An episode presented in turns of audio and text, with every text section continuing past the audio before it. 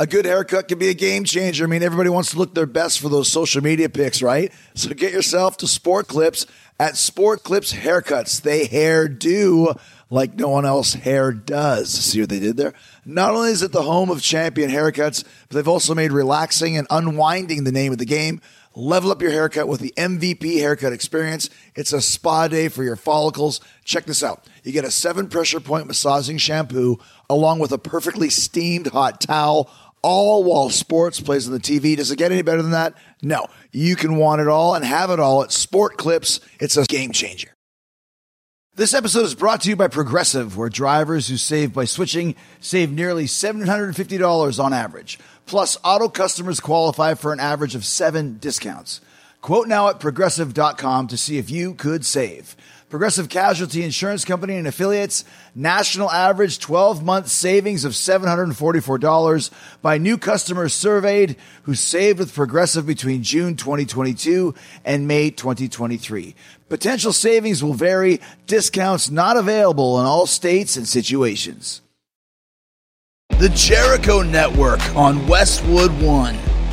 All right, Gary Cherone is talking Extreme and he's talking Van Halen. He spent three years with Van Halen, recorded an album with them and toured around. Was he still on good terms with Eddie and Alex and Wolfie or even Michael and Anthony? He tells us all about it today on Talk is Jericho. He's also talking about the band that made him famous, Extreme, their biggest album ever, Pornograffitti, More Than Words. He's also going to talk about his new band, Hurt Smile, which he formed with his brother. We're going to get our rock on once again with Gary Cherone right here on Talk is Jericho. Talk is Jericho, baby. Talk is Jericho.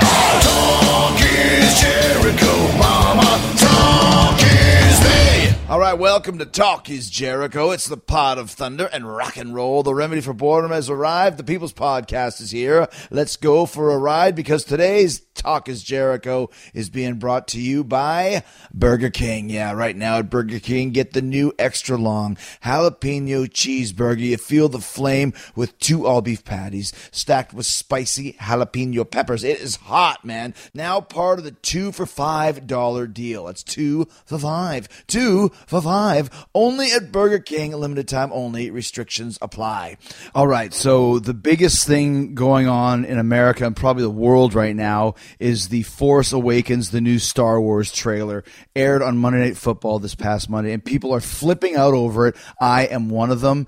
I saw the original trailer that came out in April, and it was just a little bit of a tease, which was amazing. But to actually see this whole two and a half minute trailer, if you haven't checked it out, go on YouTube and watch it right now. It is so cool to see if you're a Star Wars fan from the 70s, 80s, 90s, or 2000s. Everyone knows the legend of Star Wars. Everyone knows the story of Star Wars. And the thing is, the, the, the ones that came out in the early 2000s that were parts one, two, and three with Hayden Christensen, they're fine. They're great. But this one feels like the, the Star Wars that we've all been waiting to see because it takes place after Return of the Jedi when all of the Jedi were were were, were kind of dispersed, the the Vader and the Empire were destroyed. And so now we're like 30, 40 years later when people aren't exactly too sure if that was real or not. But the thing that connects it all together, of course, is Harrison Ford as Han Solo, Carrie Fisher as Princess Leia, Chewbacca is in there, C3PO is in there, R2D is in there. And just to see Harrison Ford in his Han Solo outfit with like the longer Han Solo hair. And he, he, the, the, the last uh, trailer he said to Chewie, Chewie, we're home. And it was like, oh, it gave me such goosebumps and gave me such a. I, I said, I tweeted it was actually the most anticipated and um, gratifying trailer I've ever seen in my life. Like I was waiting so much to see it, and then when I saw it, it was just like, oh, this is going to be great. But it got even better with the new trailer where Solo goes, "It's true, all of it." And I was just like, OMG, because he's talking about the whole legend of the Sith and the Jedi and the dark side, and basically saying all of these rumors that you've kind of heard about, they're all true. And it just gave me goosebumps, you know, especially from Han Solo, the guy who never believed in that shit. Hokey religions and superstitious nonsense is what he said about it. And, you know, talking about the Jedi and talking about, you know, Obi-Wan Kenobi and he's just a crazy old wizard or whatever. And now he knows that the dark side is real, that the Jedi's are real. But what's going to happen? I mean, those characters are great bridges to uh, the new, uh, from old to new. But there's all these new characters in there. I, I love, um, you, you, see that that's the, the guy who's like, looks like he was a stormtrooper, the sweaty African American guy who's always sweaty in the trailer, no matter where he is. He seems like he's a stormtrooper that's kind of uh, is trying to get out of it or something like that. Then you got Kylo Ren, who's like that new Darth Vader type character who looks at the burned out Darth Vader mask and says, I'm going to pick up where you left off. And it's like, oh, what does that even mean? It's just really cool stuff. And then, of course, you got the, the, the girl who's in there. She kind of looks like maybe is it Princess Leia's daughter? Um, I'm not really too sure. You know, she's kind of seems to be like one of the new heroines heroines. What do you even say? Heroines. Her name is Rey and the black guy's name is Finn. And it's just you just see all this cool imagery, and of course the Millennium Falcon is in there, and it looks like there's some kind of a new Death Star in there. But, but, in the midst of all this cool imagery, and the new poster, which is a throwback to great movie posters of old, like Star Wars and Empire Strikes Back and Jedi, etc., etc. Big omission. No Luke Skywalker. No Mark Hamill on the poster or in the trailer. Even though he was in the original trailer from April, he's nowhere to be found. And you know that's by design. You know it's not a coincidence or they forgot to put Luke Skywalker on there. J.J. Abrams has something going on. And uh, I'll tell you this too anybody who's scared that thinks that this Star Wars won't be completely kick ass doesn't really know um, anything about J.J. Abrams. He rescued the Star Trek franchise, the movies and now he is going to do the same with Star Wars. And he wouldn't take on the Star Wars challenge if it wasn't going to be great. Okay? I just know it. And it's like he's playing guitar for the Beatles and the Stones at the same time. It's a little bit strange, but he wouldn't take this challenge unless it was going to be great. I guarantee that. I have some sources. Some sources that I have. Sounded like Yoda there. Have some sources I have. Sources tell me movie good. Seen first 20 minutes say is amazing. I don't know if that's Yoda or the Rain Man, but either one, they're great. But also, uh, so no Mark Hamill. We saw Han Solo, okay, Harrison Ford. We saw Carrie Fisher, Princess Leia, which was so rad to see Princess Leia, even though she's like 58 years old now which means she was 21 when the original Star Wars came out, and means that she was 27 when she wore the Jabba the Hutt bikini, the space age bikini that was the crux for every prepubescent uh, young teenager's uh, sexual fantasies back at the time. Who didn't think Princess Leia? I mean, she was so hot in that Jedi bikini. And here she is. She, you know, getting to see her was cool. Obviously, still married to Han, Han, that rogue but no Mark Hamill. So, of course, the internet, no Luke Skywalker. The internet has gone crazy. Star Wars fans, much like Kiss fans, much like wrestling fans, are super, super passionate, super, super paranoid, and reading everything into everything. And it's funny because I am a wrestling fan, I am a Kiss fan, and I'm a Star Wars fan. So I'm a lunatic too. Loony, loony, loony, loony. So I went online and perused a couple of articles, talked to a couple of my friends to see what they thought, see what all the different uh, theories are. And I found this uh, one article on NME.com, which I believe is New Music Express out of England, with five theories on what, what happened to Luke and why he's not in the trailer and, and what the deal is. So, uh, one of them, he's lost on a desert planet. Luke Skywalker's severed hand and lightsaber, lost to his dad, Darth Vader, in Empire Strikes Back, are tumbling into the path of the Force Awakens main characters Rey, that's the girl, and Finn, that's the uh, stormtrooper guy. Supposedly, after finding bits of Luke, the pair then go on a quest with Han Solo and Chewbacca to find the rest of him. Uh, I'd say that's kind of lame. That's like almost uh, the Force Awakens, the search for Luke. Let's not say that one's probably not going to happen. Number two, I like this one. He's gone to the dark side. As anyone who's seen the Batman film or two will know, good guys shouldn't kill their nemesis like Luke did at the end of Return of the Jedi. Without the evil empire, emperor to fight against, Luke faces existential crisis, becomes mad and evil, and according to this theory, kills his old pal Han Solo. Now, I like that one, the fact uh, that Luke turns to the dark side And that's kind of what Kylo Ren was saying that I will finish what you started, looking at the Darth Vader mask, because Darth wanted Luke to follow in his footsteps. Luke, I am your father. Join me. We can rule together. And I think maybe, like they said, Luke killed his nemesis, and then as this Jedi with all this power, and maybe started losing his mind and went to the dark side. And maybe that'll be the surprise. Maybe Luke is Kylo uh, Kylo Ren. I don't know. But how cool would it be if he kills Han? And I think, and I'm telling you this right now, once again, no spoilers. I don't know a thing. I think Han Solo is going to die in the Force Awakens because he wanted uh, he wanted to die in Empire Strikes Back, but George Lucas wouldn't allow it. So I think he's coming back to die one way or another. And I ain't talking about Blondie. So I think that's a good likelihood for that one. All right. Here's another one. He's living in self imposed exile. Luke's done something apocalyptic and unforgivable with the Force, not wanting to make the same mistakes as his dad. He's hidden away from society while his sanity slowly seeps away. It's up to Force Awakens' new hero Rey and Finn and the villains, the Knights of Ren, to reawaken his interest in galactic affairs for good or evil. That's not a bad one, too. Maybe he's gone and become a hermit, just like Obi Wan Kenobi full circle. As you can see, uh, what, what, how it started is how it will end, and maybe there's a race to see who can get to Luke Skywalker first. Remember, he's the most powerful Jedi. He's he could be the only Jedi left, and the only one that can train new Jedi. So I like kind of that idea as well. The race to see who can get him first, and then he has to struggle with good and evil. Uh, number four, he's protecting an ancient Sith tomb. The Force Awakens' new Vader, Kylo Ren, is going around collecting artifacts with his group, the Knights of Ren. Luke's old lightsaber, the one he lost in episode 5, was once Darth Vader's and supposedly has the power to open an evil housing Sith tomb. So maybe there's like some kind of a yeah, Luke, Luke only Luke has the power to open up this crazy Sith tomb with all this evil inside of it. That one uh, sounds like it could be okay. So once again, there's a little bit of a race to get to Luke to try and get him to open this evil tomb, kind of a Raiders of the Lost Ark type thing. And here's the last one. He's being held in captivity by evil folks.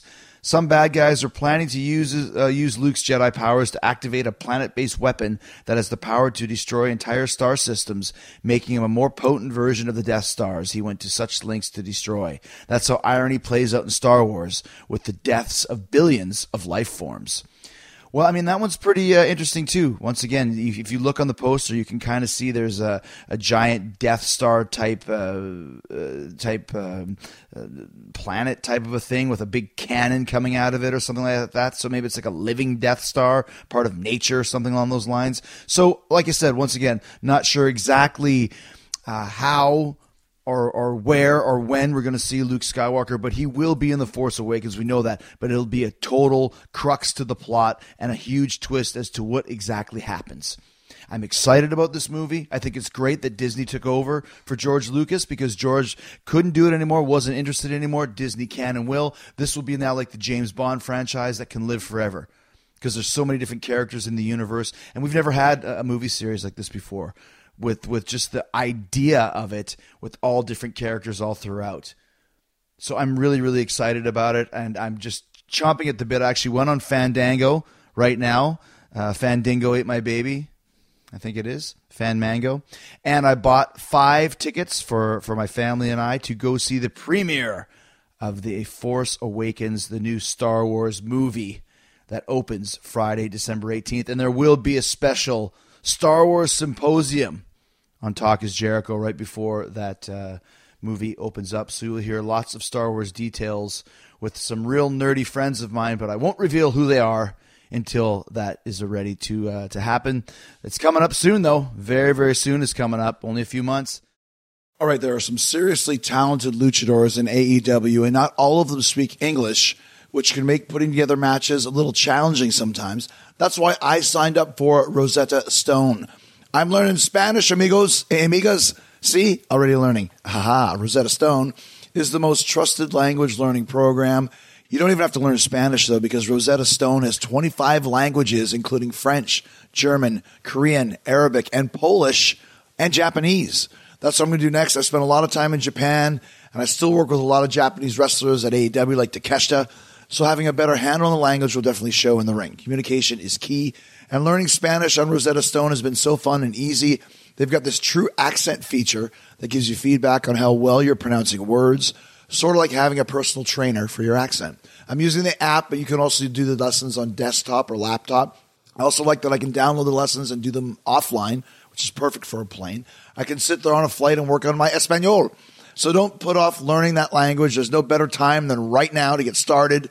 For a very limited time, Talk is Jericho listeners can get Rosetta Stone's lifetime membership for 50% off. Visit rosettastone.com slash Jericho. That's 50% off unlimited access to 25 language courses for the rest of your life. Redeem your 50% off at rosettastone.com slash Jericho today. That's rosettastone.com slash Jericho.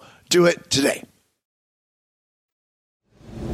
All right, on the line with me right now, one of my favorite singers, Gary Cherone, is here, and it's good to talk to you face to well, not face to face, but voice to voice. Hey, man, nice talking to you. Looking forward to the conversation, brother. You know what's funny is that um, I was just listening. You know, sometimes when you when you have a uh, you're gonna have a guest on the show, they sent they sent the um, the new Hurt Smile record, and I was listening to it over uh, in the car on the way over here, and it blew my mind, dude. Like seriously, not just saying that because you're on the show. It is a great record.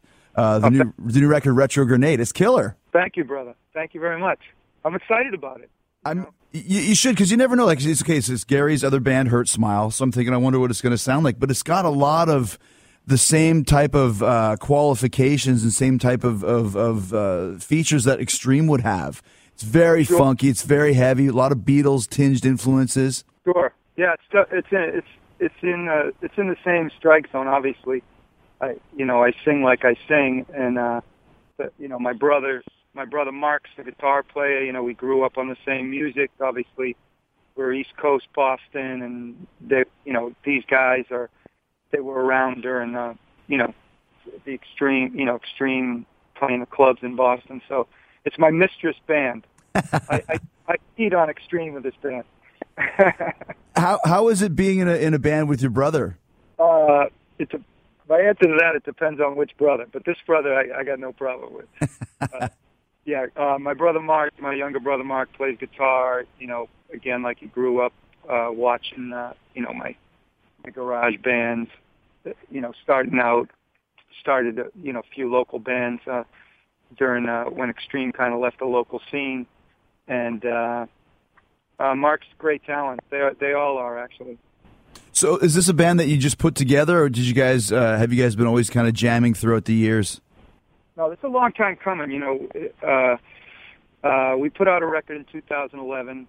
This is our second record. You know, I told the guys, you know, if you want this thing to be more than, uh, you know, Gary Cherone's side project and have its own identity, we need to keep on writing and keep on, you know, putting out records. So in between, you know, that's what I'm doing right now. Uh, um, with Extreme, it's a little difficult to juggle uh, the bands, obviously you know, Extreme's a mothership. We're doing a festival this weekend. We're, we're starting to write for the next record. So uh, they're they're as patient as they can be with me.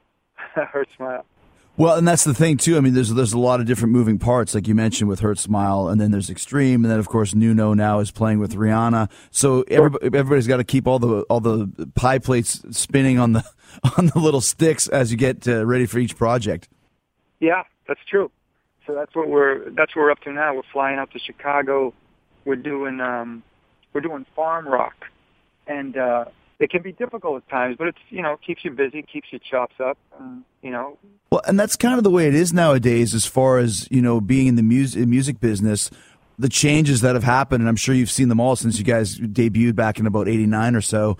You guys got to keep rolling and keep working, and if one band is on a hiatus, then you got to take it up with the other band just to just to keep the ball rolling. Oh yeah, the the whole the whole world has changed with you know with the internet, but actually you know technology has actually helped uh, facilitate you know side you know side projects, and, and you can you can do more actually. You can you know I, I can't I can't right now tour with Hurt Smile, so I'll put out a few videos when I come home from Extreme, and you know raise the profile of the band, and that's what that's what it is. It's no longer you know the town square of MTV and putting out CDs. You know, it's a world of streaming. I mean, we can go on forever about how how the music business has changed. With uh, with Hurt Smile, is this on a label? Did you release it through a record label? No, our own. The first one I think was, uh, geez, I forget. I think it was Frontier, Mm-hmm. or maybe that was Extreme. But no, we just put we just put this out, and um, I thought of just you know digitally releasing it. But I'm an old school guy. I'm sure you are. Mm-hmm. You know, I, I still love the CD, and I, I still love. You know, I, I still want to reissue some extreme records on uh, on vinyl, which is its own little world. You know. Well, and that's made such a big comeback over the last few years because you mentioned like when you grew up in the 80s and 90s, having that physical copy was so. I don't know. It was just it gave it an extra, extra uh, bit of coolness that you could actually hold it and look at it and read it, and then that kind of disappeared. But now vinyl has made a big return, and people are super listening to just that now. Right, right. And some of the packages, you know, the reissued packages, you know, they got booklets in them, and and Mhm. uh, you know, so so that's it. But you you you you raise a good point. I remember growing up, you know, just being in my bedroom and you know, Aerosmith toys in the attic and reading reading every word on the thing and turning it around and staring at Tyler and go, you know, what's this what's this guy thinking? You know? Totally. And then I'd always see like who wrote the songs, how long are the songs. I was into every little bit of minutia that was in the in, in the packaging. Oh yeah, yeah. How, how much younger is your brother than you? Uh, fi- uh five years.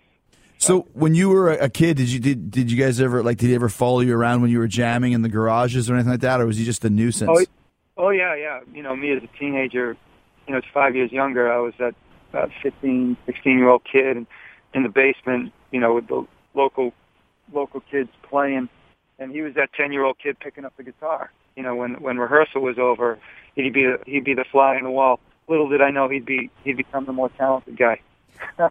he's great. He's actually he's he's quite a talent. Well, you can tell, like I said, I mean, his playing is, is tremendous on, on Retro Grenade. And uh, and like I said, I mean, not that it's a it's it's it's a, it's a very cool thing. There is a little bit of Nunoism in there. The guy's a great player. Like this could be like a rock and roll cliche that kicks off the record. It could be an extreme song. Sure, absolutely. Yeah, no, no. It's or, again, it's in that same, it's in that same world, and that's a compliment. You know, um, you know, we grew up. You know, Retro Grenade, the name. You know, we grew up with, uh, though that music from the '70s. I think of Aerosmith. I think of Queen. I think of Cheap Trick. Obviously, the bands that they were influenced by, the Who, and you know Zeppelin and, and the Beatles. All that stuff. I would hope comes out in the record. Not comparing it, just Mm-hmm. you know, um, those are those are the band's influences, and I think it screams that. And plus, uh, plus I think there's um, some uh, diversity on the record. The, uh, the other video, "Goodbye," Mhm. is kind of like an Eagles, you know, Yeah, totally. rock vibe. Yeah. Is there um when you grew up in Boston? How, what was the music scene like? I mean, obviously you mentioned Aerosmith, and I can tell when you first, uh, you know, when we first started talking, you have the total wicked piss of Boston accent, yeah, which yeah, is. that doesn't change. but uh, w- w- was the scene pretty happening when you were when you were growing up when you were a kid? Yeah, you know, Boston was a big college town. There was there was great clubs to play, but growing up, you know, we we you know we had Aerosmith, we had the band Boston, we had J. Geils, you know, those bands come to mind, and uh, we had the Boston Garden. If you weren't a sports fan, you know, they kick you out of Boston. So it is either Bruins and Celtics uh, back in the day at the Garden, or you'd go see uh, you'd go see um, the band. You know, um, plus then when you grow grew up in in the scene, it, it's gone now. You know, it seems to be either house music or cover bands. Mm-hmm. But back, Extreme was lucky because we got out of town in the late late '80s, early '90s. But during the '80s and '70s, you know, we had local radio stations that supported local music, and there was a scene. There was, you know, 10, 15 clubs you Mhm. could play every week, a different club, and then it just kind of dissolved. As you know, things change. I'm sure it's happened in your town as well. Yeah, I mean, pretty much everywhere. Even when you're trying to find places to play, you know, we do a lot of our shows in England, in the UK, and stuff like that. And every time there's a new tour, like this club is gone, this club turned into a dance club, this club burned down under mysterious circumstances. It's just Right. part of the uh, part of the trials and tribulations of being in a rock and roll band. Yeah, yeah. Well, the, the clubs found it easier to, uh, you know, pay a DJ and and not have to deal with, uh, you know, loading in and loading out. You know, you know, scenes change, but you know, uh, there's always, uh, there'll always be rock and roll. There'll always be that kid who picks up the guitar. It might not be in the mainstream, you know, uh, the mainstream is dominated by pop and R&B and rap and all that stuff. But you know, metal, rock and roll, it'll always it'll always be there. It just might not always be in the mainstream. And that's kind of always been the case too, though, Gary. Like even I remember when I was a kid, you know, being a rock and roll fan, a heavy metal fan, pop music always takes precedent. You know, the girls Absolutely. seem to always be into that. So it, it's been an underground thing probably since 1958 when Elvis first came out. Right. Uh, no, you're right, and uh, um, and let it always be that way. It, it's it's edgy. It's not it's not controlled by you know, you know. Once you dive into the big record companies, and we we had those battles when we got signed.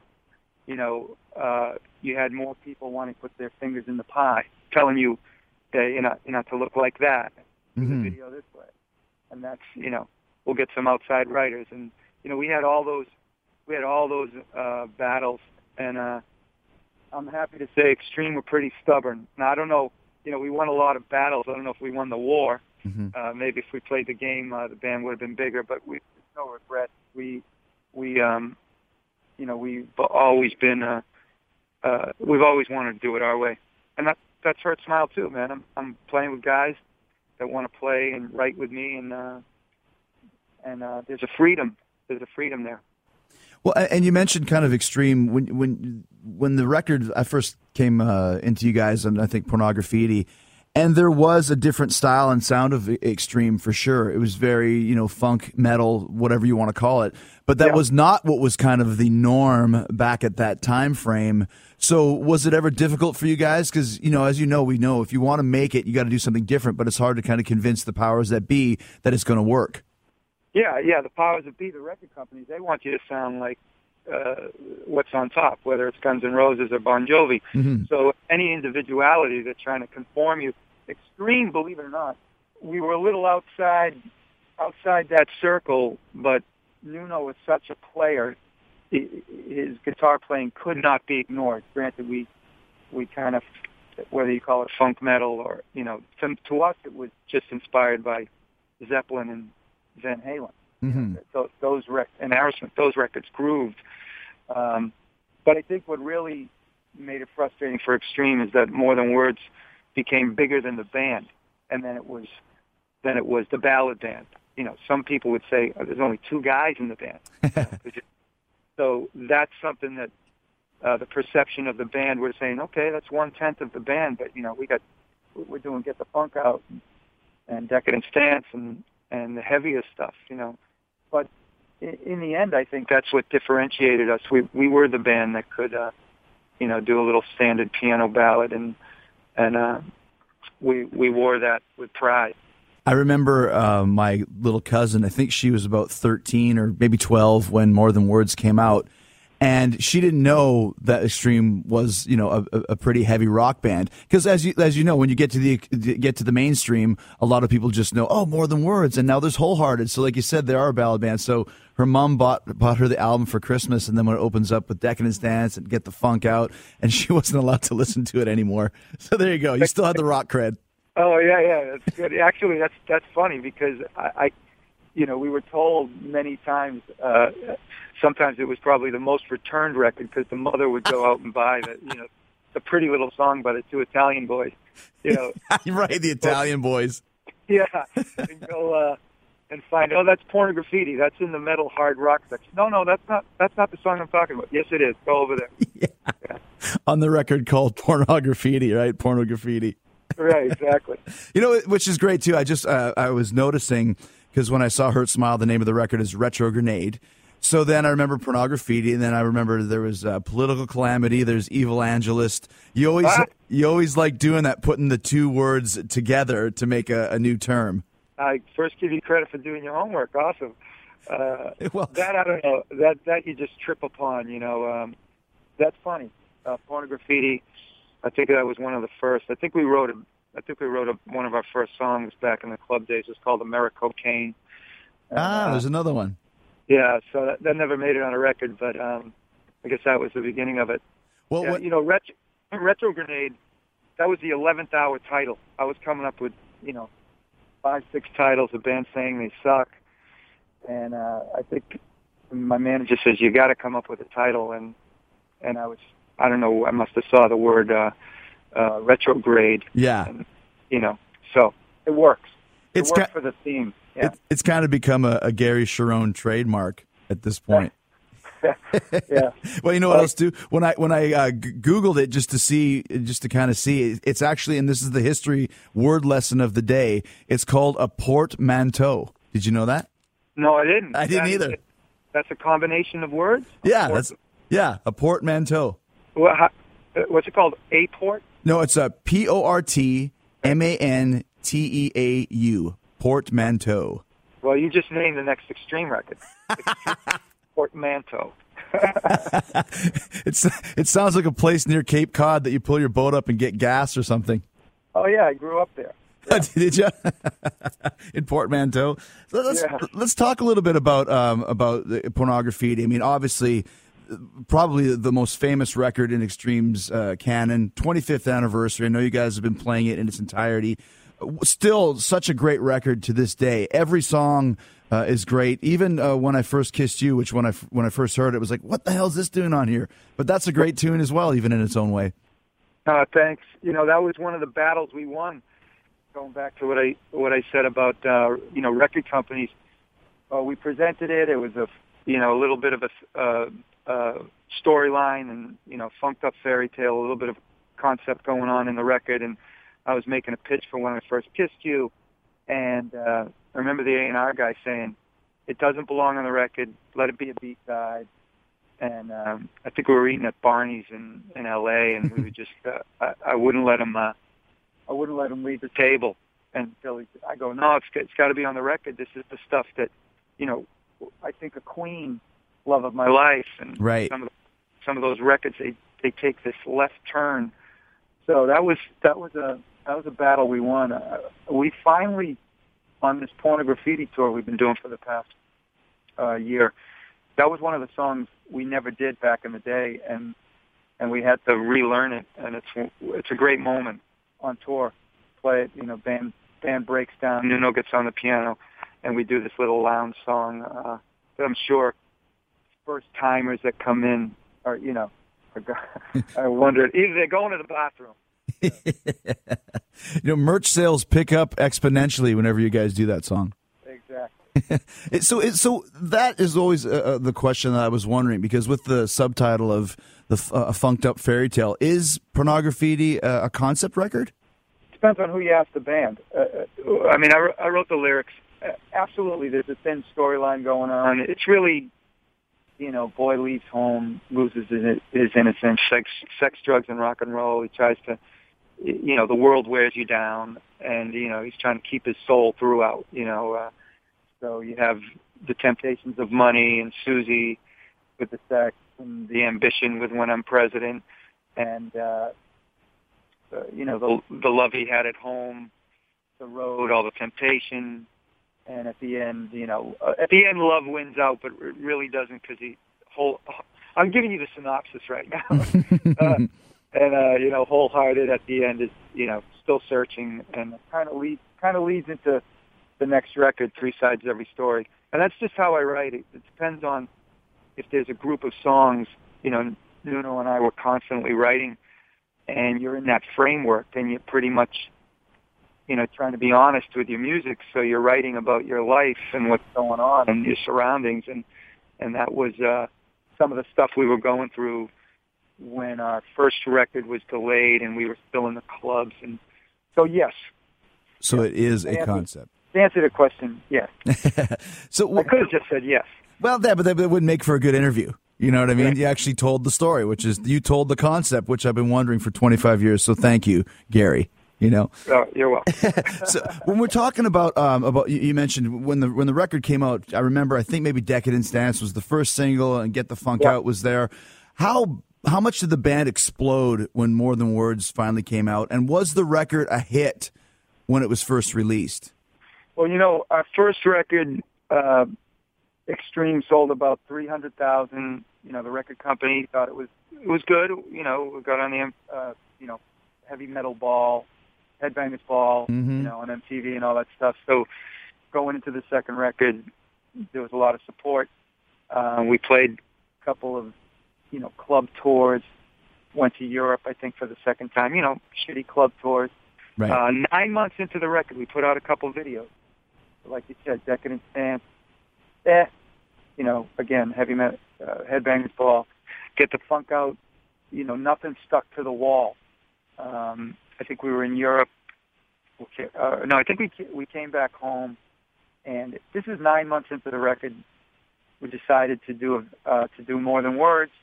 It was really a Denver radio station that tested the song in that small market, hmm and uh, it started to domino. So um, we were we were literally writing the third record. You know, Hmm. we had more success in the first record, so we didn't think it was a disappointment. But uh, more once more than words hit, we went off to do a European tour. It exploded on MTV, and it, it crossed into the mainstream. We couldn't believe it. We, we were away. Our you know our families were calling us saying, you know, we see the video on you know every minute. So uh, and then and then we couldn't get off tour for the next two years. So it went from, okay, guys, we're going to work on our third record, try to do it again, to uh, not getting off the road. We got the Bon Jovi, you know, Bon Jovi, ZZ Top, Bryan Adams. You know, we we couldn't get off tour. Tour, yeah, he's getting all these different tours. And a lot of diverse bands that you're talking about too, with Bon Yeah. Jovi to ZZ to Bryan Adams, and that kind of fits the style of Extreme. You guys could could open for any of those bands and just change your set list a little bit if you had to. Absolutely, yeah.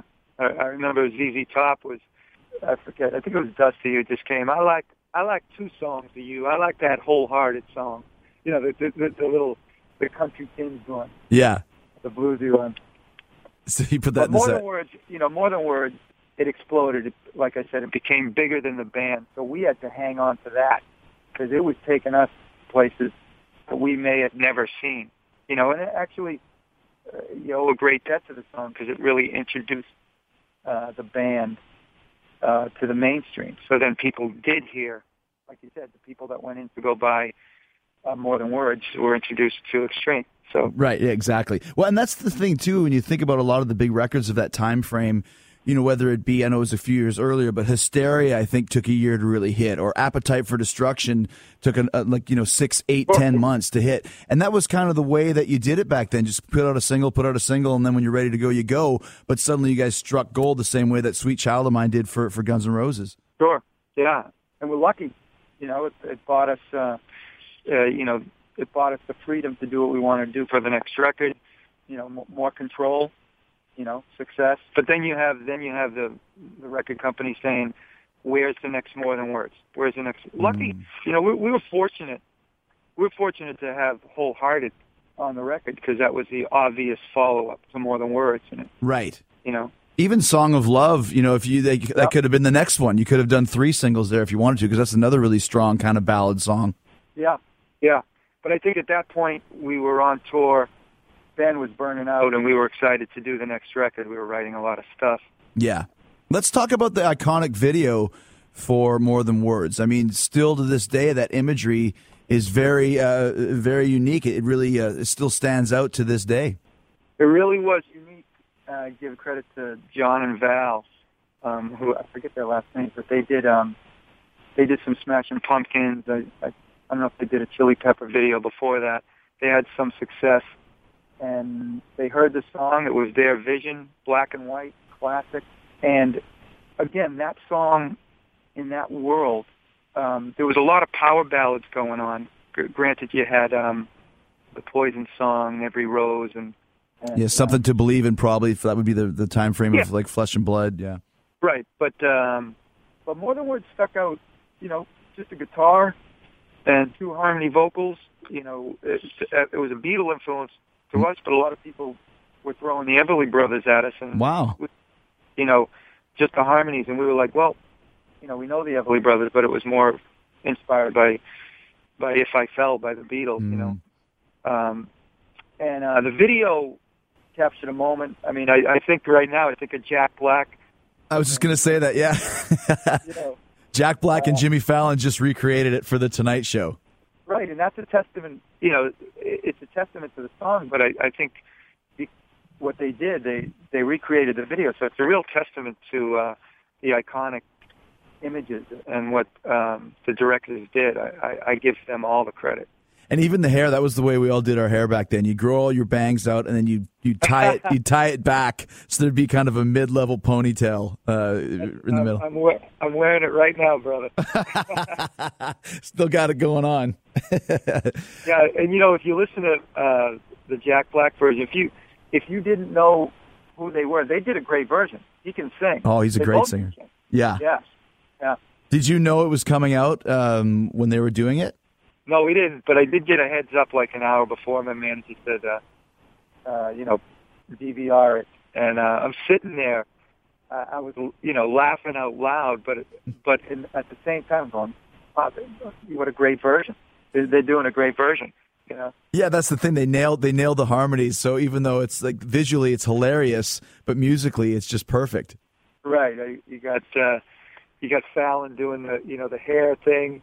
With Nuno. uh, Yeah, Fallon was uh, Nuno and Jack was you, right? Yeah, yeah. Jack was me. Uh, Jack was an exaggerated me that only Jack could do. right. You know? Uh, if you haven't seen it at home, you got to check it out. It's it's from the Tonight Show. Jack Black and Jimmy Fallon doing more than words, and it's great. Yeah. Let's talk some about. I mean, you talked about touring with ZZ Top and touring with with Bon Jovi. I, something that to me really brought Extreme to the forefront, on top of More Than Words, as, as visually as a band, was watching the Freddie Mercury concert from Wembley Stadium. And you guys, I, I don't know if you kicked off the show, but you guys really stole the show in a lot of ways by performing that Queen medley. Tell us about how that all came about. Oh, thanks, man. Thanks. It's great. Uh, yeah, you know, I could. We should have started the interview with that because uh, I could spend an hour on it. Um, you know, we were, were huge Queen fans collectively. Extreme, you know. I mean, we worship at the altar of these guys, and um, I think it was during Pornograffitti when we were having some success.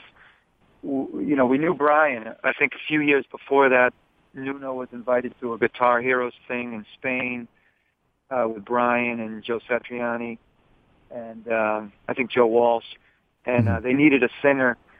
Uh, so you know, Nuno suggested me. I, I went over there. I sang a couple Queen songs. This was uh, maybe a year and a half before that. So we knew Brian. He came on stage with Extreme. We did Tie Your Mother Down. So we became friends with them. Uh, friends with Brian and Roger actually Mm-hmm. and uh, I think it was one of those times, uh, one of those times we were in England, and uh, you know the tragedy of Freddie dying. We were out out with Brian and talking. Uh, he was talking about doing the the biggest show that the world's ever going to see, and and he suggested us doing it. We're trying to all keep our cool. We're like, yeah, yeah, of course we'll, you know, of course we'll do it. You know, Mhm. Of course we'll do it. You know, when he left the table, we were we were out of our minds, going, I can't believe Brian, you know, wants us to do uh, this tribute, which happened, which ended up being the Freddie Mercury tribute. You got Robert Plant, Daltrey, and Elton John, David Bowie. You go on forever. Everybody was there. George Michael. Yeah, everybody. Yeah, it was the biggest. And then you got your contemporaries, Metallica, Def Leppard. I think Def Leppard opened the show.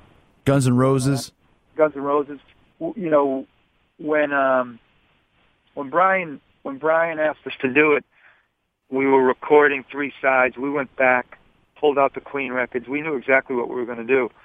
Uh, you know, Queen at Live Aid did their medley. We go, we're going to do our version of Queen. We're not going to play our songs. No one wants to hear our songs. We're going to do we're going to do Queen songs. So believe it or not, the medley was like 50 minutes long. We had to cut it to 20. It was it was terrible cutting these, cutting the you know our favorite Queen songs. But uh, Yeah. that's probably the best moment in you know Extreme's career that day to meet Daltrey and Plant and get to sing. You know, get to sing. For me, it was my favorite band, still is. And then I got to sing uh, a song with Queen, so it doesn't get any better than that. What song did you do with Queen? Uh, Hammer to Fall. on, yeah, Hammer to Fall. Yeah. It just just the visual of that like that was probably you know i don't know if you could do a concert like that in this day and age you probably could but just everybody was there i mean what was it like in the backstage area i mean everyone from liza minnelli to uh, bocelli to axl rose to hetfield to daltrey everybody tony iommi Yeah. The day before the backstage, uh, the day before in the rehearsals, I would have been happy. You know, I would have died and went to heaven after the rehearsals. I'm standing there waiting. You know, here's Queen rehearsing, and you got Bowie in the wing. you got Annie Lennox. I'm standing next to Annie Lennox, and and like I don't want to go on before her. I don't want to go rehearse before her. you know, and you know you you step you step up to the plate. You're rehearsing with Queen. Everyone's doing it twice. Now I did my homework, so I went up there, did Hammer to Fall with with the guys, and I was ready to do it again. And you know, Brian goes, "Okay, that's good." I'm going, "What do you mean?" he goes, "No, no, you, you know it." And I'm like, "I should have screwed up." So you know, Yeah, right. But uh, you're right. You know, then the day of the show, uh, I remember, you know, hey, it's like dropping names. I don't mind dropping these names. Please. But, uh, uh, you know, Daltrey, I wasn't, you know, he grabbed my arm and he's pulling at me. And he's dragging me up these stairs. And, I'm, you know, I didn't even meet him yet. Mhm. You know, so pulling me up these stairs and he goes, you got to meet my, you got to meet my daughters. They're big fans of Extreme. I'm like, you know, so I'm running up the stairs. I meet, I meet his two kids and you know they're they're they're excited to meet you know Extreme, and uh, all I could say was, "Do you know who your father is? You know, you know your father is." And so uh, you know that day was uh, And that's always cool too. That gives you a little bit of street cred in front of Roger Daltrey. That you know his kids want to meet you.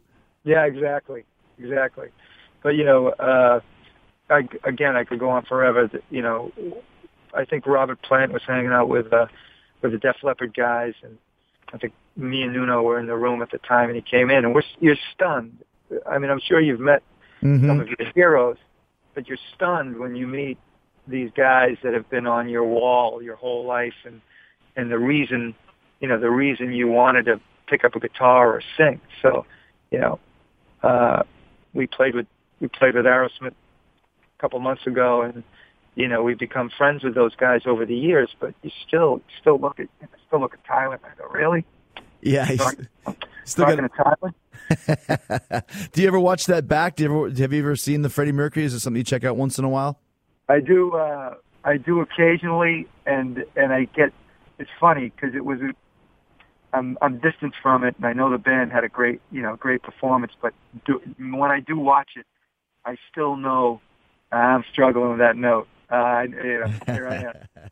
So it's, it's so funny though. It's it was a moment. You know, it was a moment, and thank God, the band had a good good gig. We walked off. Uh, we walked off that stage, and we were all you know, you know, you know, walking off the stage. You know when you have a bad That's right. night, and someone goes out, you know, had a great night, and the other guy goes out, suckiest night, and this was one of those moments we got off and we looked at each other. You have a good, you have a good gig. We, we all went, yeah, yeah. I hope it's as good as I thought it was. So Well, I'll tell you, it was like I said for me. It was one of the show stealers because of that medley. You know, it was something that you hadn't, you didn't expect, and didn't know where it was going. It was really, really well done. oh, thanks, thank you. At Bet365, we don't do ordinary. We believe that every sport should be epic. Every goal, every game, every point, every play. From the moments that are legendary to the ones that fly under the radar. Whether it's a game-winning goal in the final seconds of overtime or a shot on the goal in the first period. Whatever the sport, whatever the moment. It's never ordinary at Bet365. 21 plus only. Must be present in Virginia. If you or someone you know has a gambling problem and wants help, call 1-800-GAMBLER. Terms and conditions apply. All right, Gary, you're always going to be known as one of the three singers of Van Halen. Yeah, just when I just said uh, it doesn't get better than uh, Yeah. Freddie Mercury thing. Well, it kind of does. Yeah, yeah, that's that's surreal. You go into the VH experience. Uh, that's more of a fantasy than anything. I, re, you know, I, I say to myself, really? I was in that band for three years. I did a record and tour. Well, I mean, that's the thing too. I mean, you extreme, especially when you guys first started. Such a Van Halen influence. I mean, you can hear Oh. it with "Play with Me," and basically, the most of the first record is is Aerosmith and Van Halen, like you mentioned. Sure. And and then here you are in the band. How did that all come to pass, Gary? Yeah, you know, it's funny. Uh, it was I think it was ninety ninety one. We toured with uh, David Lee Roth and Cinderella and Extreme, and it was just about the time More Than Words blew up. And uh, you know, Roth would come in the dressing room and and we'd be writing for the next record, and he'd go, "Are these the hits of tomorrow, today?" You know, and do his shtick. And uh, you know, little did I know, you know, five, five, six years later, uh, you know, I, I had the opportunity to sing with these guys. It's very, it's almost difficult to talk about because it's, it's surreal. Uh, how that came about, uh, our manager managed uh, Van Halen at the time, and uh, I remember the the hoopla on MTV. You know, they broke up with Sammy. David Lee Roth's going to come back. They were playing that Welcome Back Kotter commercial with Roth. Mm-hmm. Everyone's excited. I was excited. I was talking to Pat, my bass player, when that MTV commercial came on, and they were hinting that Roth was going to come back. I mean, this is months before I got the call, Mm-hmm. and I'm, I'm like, yeah, Dave's going to be back. That's great. You know, see Van, you know, Van Halen original lineup. A month later, my manager goes, they're looking for singers. Do you want to go to L.A. and audition? I'm like, ha ha ha, funny. He goes, no, seriously. And I, I truly, I truly said, okay, this is going to be, you know, a great weekend. I'm going to go, go to LA 5150. I'm going to sing, you know, Panama and Jump and have some great stories to tell my, you know, my boys at home. right. And I thought, I literally thought, uh, that was it. And then I remember getting on the, I remember the night before getting on the plane, it was Nuno who, who said, you can do this, you know, Mm-hmm. uh, he goes, you, you can, why not, why not you, Gary? And I went, yeah, yeah, yeah, yeah. So was Extreme still active at the time, or had you guys decided to part ways for a bit? Yeah, well, actually, I, you know, I was trying to keep Extreme together. Nuno was uh, embarking on a, a solo record, and not that Extreme broke up, but it was Nuno was doing that. Believe it or not, I you know six months before that, I had an operation. I had a nodule on my throat. Okay. So uh, you know, I'm I'm wondering, you know, is my career over? Yeah. you know, am I going to school, going to college? that, that ain't gonna happen. right. So, uh, yeah, so Extreme was, uh, you know, unofficially broken up. Nuno was doing a solo record, and and uh, and I had an opportunity to do uh, to go out and audition. So, uh, and then I went out there and I hit it off, hit it off with the guys. Uh, me and Eddie, you know, we wrote uh, we wrote wrote the first song on the record without you that first day.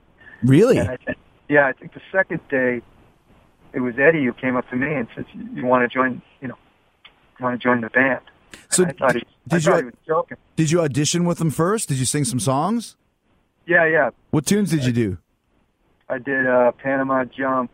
What was it? Uh, Why can't this be love? Uh, Don't tell me what love can do.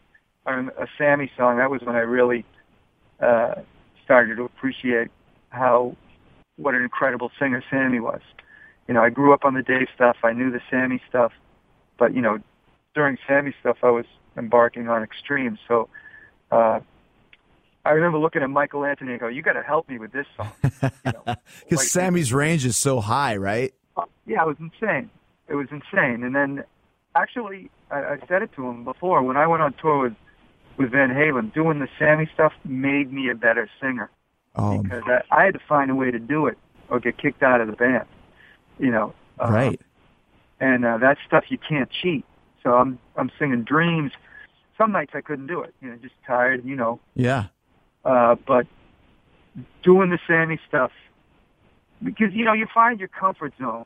But when you're challenged with other people's music, you know, doing those were cover songs. Uh, you know, I went on tour. You know, two thirds of the of that night were I'm doing classic Van Halen. The Dave stuff was great. I loved it. I knew it, uh, but vocally, it, w- it wasn't a challenge. To, do, to, to do the Sammy era stuff was uh, was very challenging, you know. And I came, you know, I came out of that experience a better singer.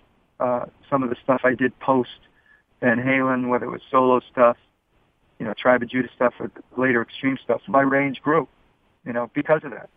Yeah, you worked your muscles to to to expand to be able to handle that. Because you're the one guy in, in the band's history that's that has and and basically could sing both. Because Sammy didn't do a lot of Roth songs, so your shows were always a mix of both. Uh, yeah, you know, I understand. I understand why Sammy probably, you know, he was more a Dave contemporary. You know, Right. in around the same age. They both had their own careers. You know, egos and pride and all that stuff. But uh, not not necessarily egos. But Sammy had his own career, and again, they were from the same generation. Me, I was following a Generation Extreme. You know, was influenced by by VH, and um, I knew going into Van Halen, you were going to have your die hard Dave, your die hard Sammy fans. So I was going to do anything to endear myself to the audience. What was I going to be? A prick and go out there and go, no, I, I'm only going to do "You Really Got Me" and one one Sammy song. I, I'd be I'd be pulled out on a hook. So yeah, right. you know, so but believe it or not, man, one of my favorite tours. Eddie was playing his ass off. The band was, you know, passionate. We were all, we were all over the place on the stage. I- was like a kid in a candy store singing those songs. That was those were no brainers. It was. I remember Alex during rehearsals because of that, because of you know his time with Sammy, and Sammy only did you know selected songs, only a few. He was like, "Well, what do you want to do?" And so I just I said, "I want to do tracks that you guys haven't done in 20 years." You know, hmm I'm the I'm the one Romeo's delight, and they were like, "All right, cool." And I I remember those guys having more of a hard time learning some of the older tracks. You know, Yeah, you probably knew the songs better than they did at that point. right? And it's so funny. It's so funny. Uh, during one of the rehearsals, you know, like, you know, they don't need. It's like us. We Extreme doesn't need to rehearse more than words. I go, well, let's do let's do jump, and Alex would get up from the drum, drum set. and go, No, we don't have to do that. We don't know that. I go, hey, I've never done it. You know, Yeah. I've sung, you know, sung to it on the radio, but they never wanted to do, uh, you know, who wants to rehearse jump for the millionth time? yeah. You know, You just got to jump. You just got to jump right in there, new kid. yeah, absolutely. So you said uh, Eddie asked you to join the band on the second day that you were rehearsing with them. Yeah, yeah, we we hit it off. Uh, Eddie was great. I mean, I hit it off with all the guys. I mean, they were they were great with me. They knew they knew what I was getting into more than I did. Believe it or not, you know. They, they, so uh, me and Eddie, we just we hit it off. You know, we ate together. I, li- I lived on his compound, and we called the dog house. It was his guest house. It- he would go there. Uh, he'd go there when Valley would, you know, kick him out every once in a while. The doghouse. I get it. Yeah. I think it was a, you know, it was a, I think it was an eight-car garage. It was a, you know, a little studio apartment. So I lived there basically making the, making the record. And um, I remember when he asked me that, I go, maybe you should ask the band because, you know, I, wasn't going to assume I persuaded Mike or Alex. So, uh, He's like, I am the band. you know, even, yeah, yeah. Even you know, even though we went, you know, head first into rehearsals and writing a record, I was like a week, a month. I didn't believe it because you know my family and my friends were calling me, "Are you in the band?" I'm going, "I think so. I think so." Uh, I didn't believe it, so it took me more to realize, okay, so we're we're doing a photo shoot for the record. Okay, I guess I'm in the band. But- you know, That's always the way, though, when you're in show business, especially for as long as, as as you have been and I have been. You never want to say anything for sure. You never want to jinx it because you, just in case it doesn't happen, you don't want to set yourself up for that fall. Right. You know, and I and uh and I remember, you know, the record it, it took about a year. If I was to look back and not have not regret, but you know, in hindsight, I would have loved to join the band and jump on tour and then do the record Yes. because uh the band you, you become a band, hmm you know, on tour.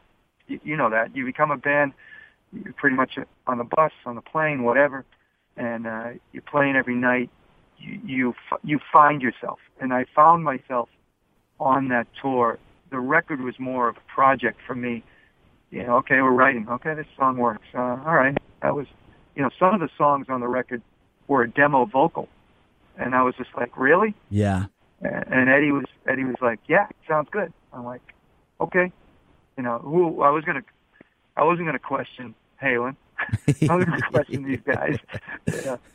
well, and that's the thing too. I, I always find like I mean, I wish that you could record the record after the tour was done because the songs get so much better over replaying them night after night after night than they do when you're first recording them. yeah, you you sing them better, you know them better, you you present them better. You know, when when you write a song, you know, you think you're coming up, you, are coming up with the best melody at the time, but you know, playing them live and playing them, you, you know, on tour, you're playing those tons of times. You find you find the groove, you find the pocket, you find ad libs, you know, all that. So uh, yeah, uh, it would be great if you could work it out that way. And I think some of the bands back in the day did it. Um, actually, we did it. I think one of the reasons Pornograffitti is that much better than the first record is because our first record was delayed a year, and we were playing the clubs, and we were playing "Get the Funk Out," "Decadence," Right. even more than words. So you can tell, you know, the first record we were a bunch of kids, you know, red eye syndrome, you know, you Well, know. And, and that's something too when you're talking about you know you came into Van Halen where a lot of these songs were maybe being written already or maybe they were being written without really knowing what they had in you because there's this that record is very strange as a Van Halen record. And when I why I say that is the songs are like five minutes six minutes seven minutes. That's not really the Van Halen vibe that we're used to uh, on previous records.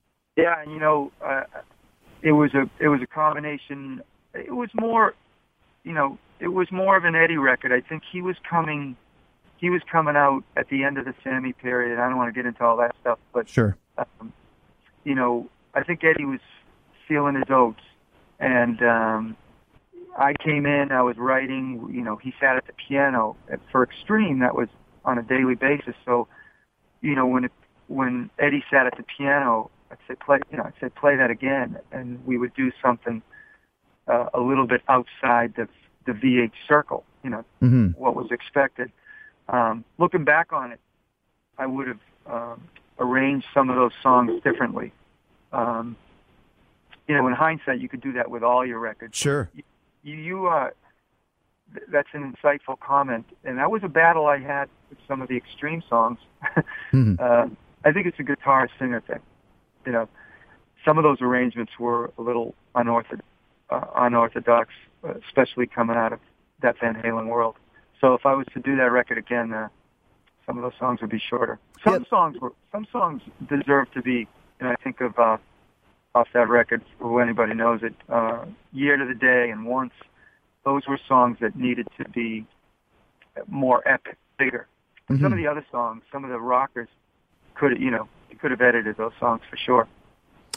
When you're talking about uh, earlier about the, you wanted to do songs that they hadn't played in years, did you come up with the set list, or, or were you guys just kind of saying, "Well, what about this one? Well, I don't want to do that. How about this one? Well, let's do that." Was it more of a collective effort, or did you kind of give them a lot of your input?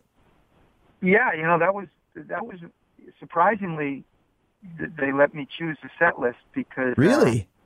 yeah, That's cool. And, um, and I was the one who, I was the one. You know, we started with my record. We had four songs in the set, and uh, four or five, and then I ended up having it be three or four, because I come from the school. You know, you go see the Stones, you go see Aerosmith. The majority of people want to hear the songs that brought them there. the classics, yeah. Yeah, and you know, even when you go see a Stones or an Aerosmith, they'll play one new song, two new songs, and that's just that's just the way of the world. They're heritage acts, they're classic rock bands. So I'm joining this band, and I'm like, I'm not going to impose new songs on people that, you know, I I did these meet and greets with these Van Halen guys, and I'd be walking by, you know, these fans literally would be worshiping these guys. You know, mm. I never experienced that. You know, these guys are idols. They're gods. Eddie changed the game. Right. You know? So you've got fans 10, 15 years into their career, you know, they, they lost their virginity. The reason they picked up the drums. You know, the reason they got into rock and roll. You know, I see that with Nuno now. I see that with Nuno. You know, see these young guys. Nuno was the reason they picked up uh, the guitar. But when I was in Van Halen, it was an education, and and and I wanted to do the right thing. I wanted to play Van Halen songs. They weren't coming there to see me. Believe it or not, that people would go see any any inception of Van Halen as long as the you know the core is there. That's no that's no disrespect to what Sammy did, because Sammy Sammy had an era with Van Halen and uh, and a body of work that that stands the test of time. To put me in that category with one record is is unfair. You know, I'm fortunate enough to be that third guy that was in the band. I would have loved to done another record, but to put me in that category is unfair to me and um, But also, marginal, marginalizes those guys. That those were errors, you know, Roth and Ross and Hagar. I'll say this though, Gary. I saw you guys play in Orlando on that tour. I think it was it was a small gig. It was at like the Hard Rock uh, House Yeah. of Blues, something along those lines. Whatever it was, whatever's there in, in downtown Disney. And you you know here's the thing okay you got a big responsibility man because not only do you have to vocally cover roth hagar your own stuff but those guys are great frontmen but so are you but in a different way you brought Sure. something different to the table with the way that you're very serpentine and slithery and, and, and your, your style of, of frontman is, is very cool so it was it was the same kind of magnetic personality that those guys brought in a different way Thanks. You know, that's funny because, uh, you, you know, you, you had, over time, I think, uh, in the Van Halen, uh, fan base, I think they m- maybe appreciate, appreciate it a little more. But, um, you know, I wasn't cut from the Roth school. I wasn't Mhm. cut, I wasn't cut from the Sammy school. Both great, both great frontmen. I mean, um, Sammy got shit for not being like, like Roth, you know, and me, you know, again, some of the some of the influences I had, you know, whether it was whether it was uh, Tyler or Mercury, those were the guys that Mhm. kind of inspired my how I how I became a frontman, how I you know, or Jagger, you know, right um, more Jagger school, good call very jagger that's a good call you know, than the than the Roth school. So, uh, you know, it's funny when I got to meet Sammy, you know, we we would talk about the history, and he'd tell me some old stories, and I said, you know, I, you know, I would say, you know, I got a lot of shit from you know from fans, you know, all night. Someone would give me the finger all night because I wasn't you or I wasn't or I wasn't Roth, and he and he goes, get over it. He goes. I was getting that for ten years. It's funny, you know. Sammy kind of put put things things into perspective for me. But you know, majority that experience with Van Halen, again, like you said, you know, I I look at it as that's on my application. The next band, I can say, well, you know, I, I can go, I can I can go. Uh, I got a good resume. Yeah, absolutely. Did you have a good, did you have a good relationship with uh, with Eddie throughout your entire tenure, the three years? Oh yeah, yeah, without a doubt. All the guys, but you know, because I because I wrote with Eddie, and Eddie was the sweetest guy in the world. You know, obviously he's had some had some you know problems with with with alcohol and all that. Yeah. Uh, he's got through it. This tour right now, and even uh, 2007. I didn't see 2012. I think I was in town, but uh, I, what I've seen of it, the band is the band is ballistic. I Mhm. mean, you know, uh, people, you know, give Roth a lot of shit, but Roth is Roth. You know, he he he was a prototype. Yes. Uh, more people copied his style. I mean, he's responsible for almost every '80s rock singer. yeah. You know, pulling up, pulling out the whole party attitude, the the whole shtick. You know, he really was a master of ceremony, so he's still doing his thing. But back to the band. I mean, Alex and Wolfie are incredible players. So this tour is great. Eddie's playing his ass off. I'm, I'm happy that he's, uh, you know, he's clean and he's straight. I've seen a couple interviews. I think he did the Smithsonian thing a, a year ago, and uh, it made me feel good that you know he was in a good place, and he's and he's playing his ass off. I, I actually like the last VH record. Me too. Um, different kind of truth. Some of the heaviest stuff they've ever done. It's great. yeah, there's some great riffage on there, man. It was very, very, uh, it was very heavy, which I loved. Do you ever talk to those guys at all, Mike or Alex or Eddie? Do you ever run into them or see them or email or anything? Uh, been out of touch with Alex and and Eddie, but I I do keep in touch with Michael. Um, he's gonna I think he's gonna do a testimonial for uh, the Extreme Pornograffitti DVD. Um, and we we played with we played with Sammy a few times. He's invited me on stage. Good guys, you know. In in the back of my mind, would I like to see the original lineup again with Michael? Um, yeah, w- whether that will happen or not. I mean, I love Wolfie. I met him when he was a kid, ten Mhm. years old. I saw him saw him grow up wide-eyed. You know, Yeah. Saw him pick up his, you know, I saw him pick up his guitar, and I'm like, boy, this this kid, uh, I know. Yeah, at like nine years old or whatever. yeah, he's got the best teacher, you know, his father, and uh, it proved out to be correct because Eddie's because Wolfie's a great player, but um, Michael's the best. You know, uh, whenever I think of Michael, not only as a bass player, I think of him as a vocalist. Um, Mm, totally. and how ident- how identifiable his voice was uh, to Van Halen as much as Alex's drums or Eddie's uh, Eddie's guitar. You know, that's VH. Yeah, the classic sound.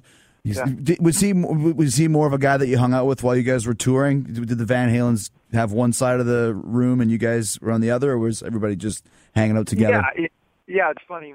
Eddie was on Eddie was on my left, and Alex uh, Alex obviously in the back, and Michael was on the right, and Mike had his little uh, base station, Mad Anthony Cafe. So halfway through the show, the shots were starting, and you know, I was I was being the good boy uh, until halfway through the tour. You know, I'd have a bad night vocally, and uh, that's when I started uh, doing a shot with Michael. Michael uh, Michael is the most fun, still is. Yeah, I, I was backstage one time at a VH show, and he asked me if I wanted to have a shot of tequila, and kind of like what you were talking about earlier. He's like, "Yeah, I'll hang out backstage at Van Halen and have a shot of tequila with Michael Anthony." Doesn't get much more rock and roll than that. No, no, it didn't.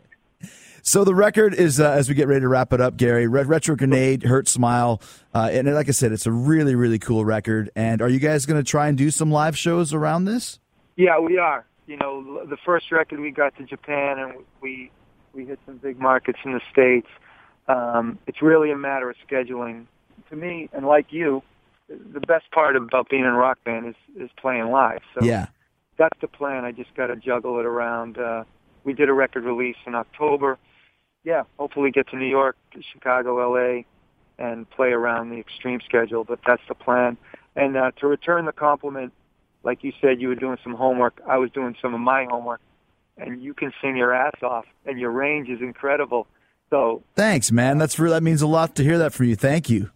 yeah, you can sing, and uh, you got you got a future, my friend. You got a. Let me know. I'll come and be your be your vocal rodeo. Sibilance, check one, check two, sibilance. yeah, I love it. what, what's going on with Extreme? You guys getting ready to do something new? Uh, yeah, we are actually. Um, well, actually, we're in the process of writing. We got a couple more festivals that we're we're doing. Um, you know, I'm surprised. I was wondering, has Fozzy been on some of these festivals? That I don't think you were on the festivals that we've done, but have you guys done those rock cruises? We actually uh, we're just about ready to do the Kiss cruise at the end of October, which is awesome. We do most of the festivals in Europe. When you talk about Download and, and Sonisphere and those ones, I don't think we've ever crossed paths. I don't think you've ever played Download when we have. No, no, we haven't. But Yeah. I think uh, I think uh, we need a meeting of the minds. Um, you know, I'm, I'm sure we're going to bump into each other on the road. Uh, and that'd be great. Absolutely. and uh, this was a great interview. I appreciate it. Uh, One last question for you, Gary. I want to know what's your favorite song to sing with Extreme, and what's your favorite song to sing when you were in Van Halen? Uh, Extreme is probably a deeper track off of Three Sides. I love uh, I love when I'm at. Uh, Am I ever going to change? Ooh, Um, the epic. Yeah, and uh, VH. It was either um, I'm the One or Romeo's Delight, and I learned to love uh, Dreams because it was such a challenge. Because when I could do it, the song was magical. Actually, right now comes to mind, but I, I would say out of all of them, uh, Romeo's Delight was one of my favorite to do. The, the riff, and it was just it was a It's it a was classic, beast. man. It was a beast. Well, dude, you're a beast. I'll tell you that right now. It's uh, great, great to talk to you, Gary. The record is "Hurtsmile" Retro Grenade, and it's been a blast talking to you, man. You too. Thank you very much, man. All I right, we'll, it. we'll see you on the road. You got it. Thanks to Gary Cherone. His latest project is called Hurtsmile. Their album is called Retrogrenade. And I wasn't just uh, blowing smoke up his butt. It's a great, great record. I love Gary's voice. There's some great riffs on here. It'll tide you over into the next Extreme record. Uh, they've done a handful of tour dates, looking to do a few more before the end of the year. Keep your eye on their Facebook page and hit up Amazon to get a copy of the album. That is Hurtsmile Retro Grenade. And please use the Talk is Jericho links if you do it. You know where to find them. Go to Podcast One, click on the Support Show sponsors banner at the top of the page, then hit Talk is Jericho button. I got Amazon links for the USA, the UK, the Canada A. Every time you use the Talk is Jericho links, Amazon kicks back a small percentage of the show to help us cover the uh, production costs. So go ahead, get yourself a copy of Hurtsmiles Retro Grenade. How about Extremes Pornograffitti? Support the Talk is Jericho process, man. Gary and I thank you. All right. The WWE Fall Tour just ended last weekend in Mexico. Had a great time. Uh, not sure when I'm going to be back. I'll say goodbye, but only for now. Uh, I'll be back. I swear it somehow. Okay. Uh, I'll tell you what's going to happen next, though, until I do go back to the WWE. A lot of Fozzy gigs. All right. We're leaving October 30th to go on the Kiss Cruise with the Kiss Navy from Miami to Jamaica. Looking forward to that. Lita Ford, Steel Panther, Fozzy, and Kiss. It's sold out. So if you're trying to go, I think there might be a waiting list. Go to kisscruise5.com and maybe you can get aboard board. After that, we're talking uh, talking about going back to Europe and the UK. The Cinderblock Party returns. Nonpoint Sumo Cyco in tow. The dates start November 13th in Rotterdam. We're hitting all across Europe: Vienna, Hamburg, Berlin, Cologne, uh, France on November 20th, Luxembourg. Uh, Reading and London, November 26th at the Islington Academy. That's going to be a huge show. Don't miss that. Manchester, Southampton, Birmingham, Newcastle, Nottingham, Sheffield, and Wales. All the gigs, all the dates, all the information at FozzyRock.com and get some VIP uh, uh, packages as well. Come meet me and the rest of the guys in the band. We'll sign whatever you want. We'll have a drinky winky. We'll have a good time. All right. Thanks to all of you for listening. Thanks to Talk is Jericho supporters. Talking about Burger King, MeUndies.com, NatureBox.com, uh, Uber. So many great uh, sponsors. And thanks to all of you for checking them out. And thanks to all of you for listening to me and this show for free for twice a week. All right. Friday. We got a good one. Doug Mortman and Dave LaGreca from Sirius XM's Busted Open radio show. It's the best wrestling radio show in the world today. I love Dave and Doug. And if you haven't listened to the show, you're going to get a crash course in what is good, what is bad, and what is eh about wrestling today. Doug and Dave, Busted Open is going to be here on Friday. We will see you then, and we'll say a big yeah, boy. You can download new episodes of Talk is Jericho every Wednesday and Friday at podcastone.com. That's podcastone.com.